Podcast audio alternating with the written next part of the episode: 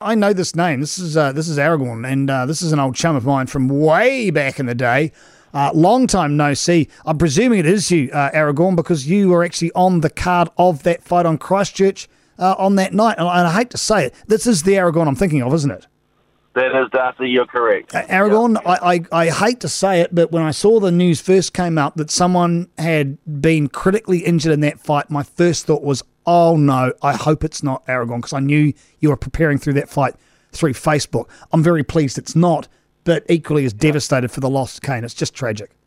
No, look, it's so it's so tragic. Excuse me, I'm I'm pretty choked up just now, but I mean, I really wanted to um, ring up and just sort of, I guess, give us sort of an insight into the motivation of of another person that was fighting on that cards, and and and you know, I guess help the people understand, you know, what what goes through your mind as far as you you know you understand that it's a dangerous sport, but you know people undertake these things for such a you know for such a number of reasons, and I, I, I you know first of all I want to reach out and you know, really show my love for the, the family of Kane and, and his and his family and his friends, as it was so tragic. But you know, Kane was actually fighting for the same charity that I was fighting for.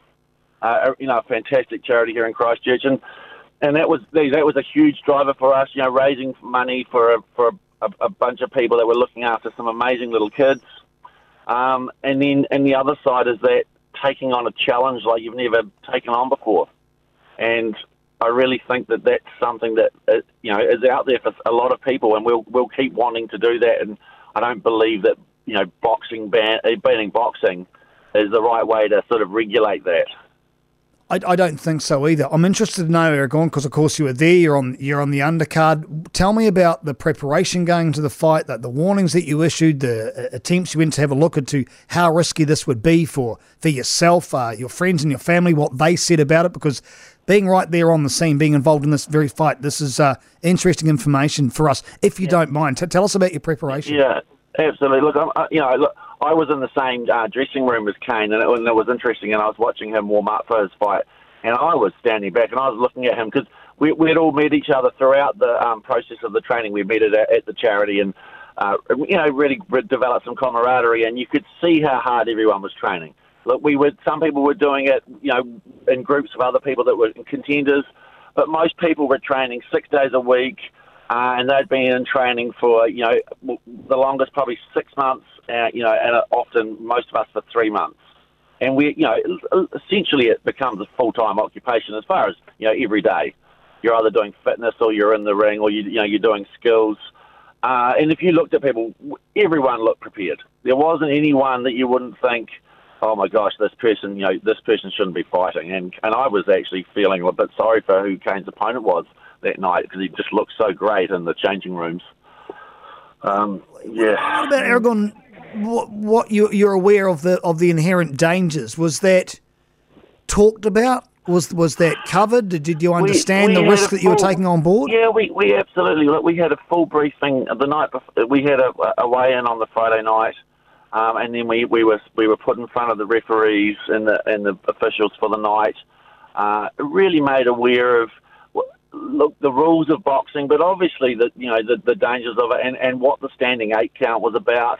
You know, it can be about uh, rescuing you if you're if you're in deep water, but it can also just be about keeping you know being that it's a corporate fight. It can be about just just protecting the the individual and actually giving them a wee break because it looks like you're sort of you know it's getting on top of you.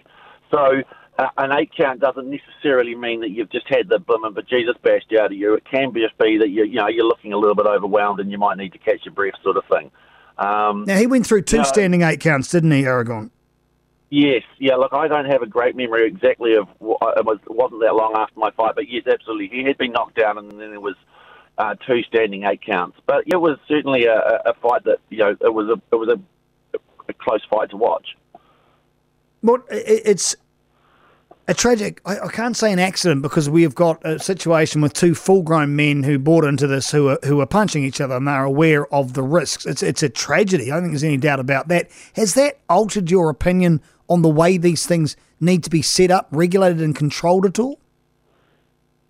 Look, I mean, I had a lot of talks with my coach about, you know, I'm, I'm a heavyweight, so for me, that matchup, uh, for me, was actually really, I felt was really important. I, I was quite concerned about making sure that I, you know, I tried to get someone that I certainly felt evenly matched. And you know, people do, you know, sometimes there's injuries and people come and go. So I was very aware of it.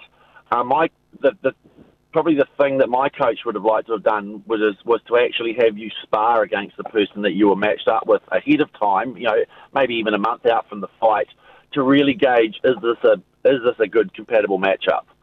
Um, and then you know maybe you separate for a month after that and go back to it. You know, and that was something that he really wanted when people were being brought to me. It was like you could, we need to see them in the ring together. You know, is this actually a fair matchup? Because on paper you can't always tell. But I mean, I know that Kane had been training in the martial arts for, you know, I mean, up to 18 months from my understanding.